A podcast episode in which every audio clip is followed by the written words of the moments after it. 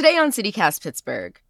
I wasn't ready, but we had our first snow of the season this week. Some of you ski bums might want to hit the slopes, but our local ski resorts are opening later than usual. We've been getting fewer snow days, and that makes it harder for hills to get open and stay open. I'm with Charles Donnellan, the head coach of a local youth race club, to learn how climate change is impacting the ski season.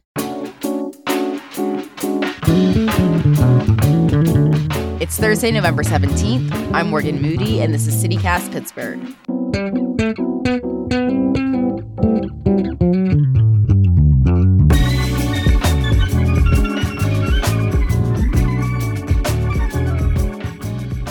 So, Charles, I don't ski and um, I don't know a ton about our ski season, but do we have good skiing around this area in Pennsylvania? Uh, it's not bad. Um, the, what we're significantly limited on is vertical uh, mm. terrain in terms of just how high our m- mountains are, or hills, yeah. if you want to call it that. Up further north in the northeast, you get cool, cooler weather, which is always advantageous for skiing, but they also have larger mountains. Um, so that's it's okay. It, it's adequate for what we have around here. It gives us an option, but in terms of the grand scheme of things, it's not people's first choice. Where is some good skiing, like in this um, part of the country? Uh, so in the Northeast, like New Hampshire and Vermont, uh, Maine's not bad too, but New Hampshire and Vermont are the prime East pla- East Coast places. But then out west, the Rocky Mountains. Mm-hmm. It's kind of de- uh, depressing to see them getting dumped on with snow while we're down here getting rain in the middle of winter. yeah, we don't we don't have the uh, we're not blessed with with the best ski conditions here. but, uh, but the big announcement has been um, that this season there was that Seven Springs won't be opening until Thanksgiving, snow willing. Yep. um, and the Hidden Valley won't be opening until uh, close to Christmas, December 23rd. Because of climate change, it's just too hard to try and open any earlier. So I don't know. Is that a big change? So for Seven Springs, that's not much later. So I think okay. the news there is more the Hidden Valley. So in the past, Hidden Valley and Seven Springs roughly would open about the same time. Sometimes Seven Springs a week or two earlier, yeah. but usually it wasn't sort of Seven Springs, then Hidden Valley. But, you know, a lot of it's just weather dependent. And so it's highly variable around us in terms of what we get, especially this early in the season. They need a few sort of cold spells, you know, like more than just a night getting cold to really mm-hmm. open the slopes. So it's really contingent on getting that cold nights and sort of staying cold during the day right around Thanksgiving. Is this something kind of new like you know maybe uh, these places having this issue with uh, the temperatures warming up yeah so i mean the whole global warming thing it's tough because yes it does make it tougher to make snow and stuff because i mean the, the, we don't really open up on natural snow here it's all man-made snow that mm-hmm. really governs when we get going what's happened in the last i don't know four or five years is there's actually been an investment in new snowmaking technologies and so for example down our race hill I don't know, I can't remember the exact number, but we probably had six or seven guns down the left side, snow guns, like towers with snowmakers off them, down the left side of our race hill. We now have 14 or 15. Mm-hmm. So they've almost doubled the number of snowmakers just on our race hill. Uh, and they've gone through a lot of the mountain and made this investment. Uh, so they're able to make a lot more snow in a lot in less amount of time. So they don't need as long of a window of cold weather to open it. So their ca- snowmaking capabilities increased, but yet it's become a little bit more variable in terms of the weather we get. Uh, and when you think about our winters, uh, it's best to understand sort of nationally what happens with weather in terms of the jet yeah. stream. And we're right at that edge where the jet, jet stream dips down from the north, uh, so the Midwest, the upper Midwest, the sort of the tundra up there. It can dip down, and when it comes from up there, we get that nice cold Arctic air for skiing. But if that doesn't dip down quite as far, we get weather that comes up from the Gulf of Mexico, which is warm, wet weather. So, depending on how far that jet stream dips down, we're right on that edge of is it freezing or is it above freezing? And so that's what makes our winters really challenging, just in general, even when we were when even when I was a kid. So are skiers having to adapt to new changing conditions? A little bit. I mean, our our ski conditions have always been variable.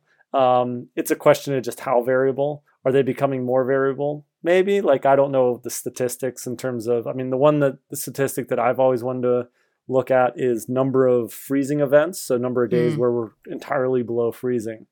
If I had to guess, that number has gone down in the last few years, but I don't have any real data on that. Um, in terms of adaptation to it, I mean, Pennsylvania skiers are pretty hardy. We're used to skiing and you know everything from minus negative ne- negative temperatures all the way up to you know yeah. 70 degrees. It can be almost anything in the wintertime, just depending on what, what's coming through. Um, but I think you know we make the most of it. You know, we have the snowmaking. We the mountains do what they can to get it open. They groom it as much as they can. They do a great job considering what we have.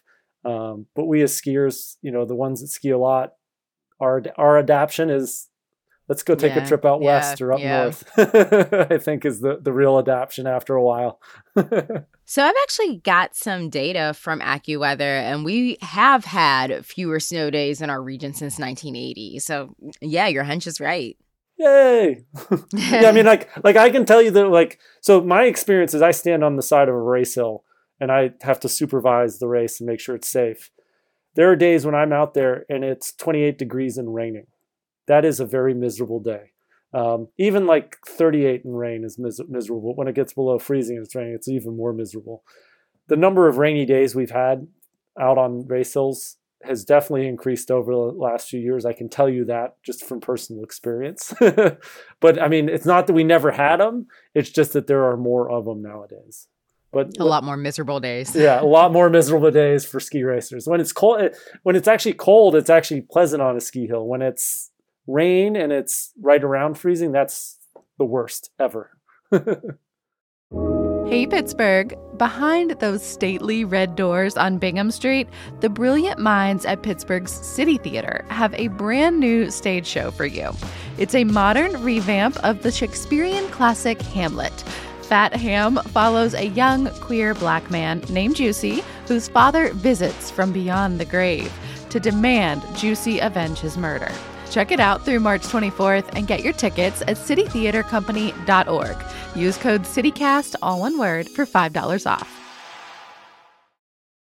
I have been I have been mentally stuck on this. How do they make snow? So basically you have two pipes going into a nozzle. One has water and one has compressed air. And so you're basically, if you think of a pressure washer that you normally like clean your sidewalks or or uh, deck with, it's sort of that same technology where you're just forcing air out of a nozzle that sprays into a mist. The towers themselves, I mean, th- th- there's two technologies. The one that's primarily used at Seven Springs is more this, and you're basically making a mist that then falls to the ground, and as it falls to the ground, it freezes. So in order to make snow, I mean, the colder and the drier, the drier the air, the better the snow that they make. But they can make snow up to about 28 degrees, usually, depending on the humidity levels. Yeah. Uh, so it, it's not enough just to be below freezing. It needs to be not a lot below freezing, but you need to be a few degrees below before you can start making snow. And you need a window because it takes a while to turn all these guns on and off. I mean, just on our race hill, as I was mentioning, there's 14 guns. Imagine yeah. trying to turn all the air and water valves on for all those, and then you have to go shut them off. So if you only have an hour, you're not making snow. If you have a whole night, maybe you're making snow. How much snow do those things make? it's impressive. If they let them run for like a gun, let a gun run for 24 hours, you have a mound, I don't know, 10, 12 feet tall. Wow. When they first get open in the beginning of the seasons, they'll make these huge mounds of snow and then they'll get the uh, snow cats out to then groom them out and spread them out across the hills. But yeah, they can pump out a decent amount of snow. And I mean, that's pretty packed snow. It's not like the light, fluffy, powdery snow that you normally get when it when it snows itself. Charles, are there any like tips that you have for people that uh, maybe are seasoned skiers wanting to get out there this year or beginners? Just get out and enjoy it when you can. Uh, you know, we're blessed that we do have skiing here. I mean, if global warming continues the way it is, who knows? Maybe we won't but hopefully that doesn't come hit us like that. But get out and enjoy it. I mean, the best thing to do is just go enjoy it. Whatever whatever age you are, just it's a great sport, great life, uh, sort of family life sport to have. You know, and if you're worried about the weather, just watch the forecast. I mean, forecasting. Everybody has weather apps on their phones. Anybody yeah. can see, you know, a week out what it's going to look like. You can definitely, if you're just going up for a weekend, pick the right weekends. Charles Donnellan is the head coach at WPRC. Thank you so much for joining us today, Charles. Thank you very much, Morgan.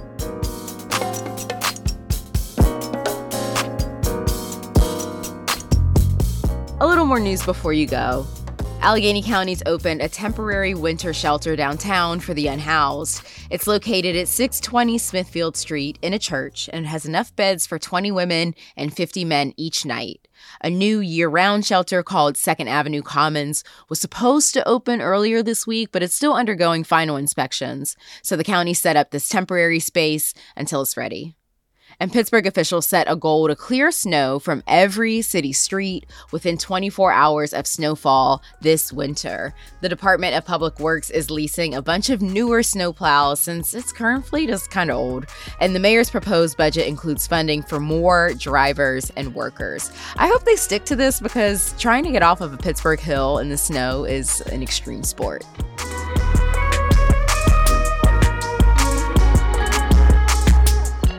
That's all for today here on CityCast Pittsburgh. If you enjoyed the show and the snow, tell a friend. Rate the show, leave us a review, and subscribe to our morning newsletter. Please don't unfollow us because of my corny jokes. We'll be back tomorrow morning with more news from around the city, so we'll see you then.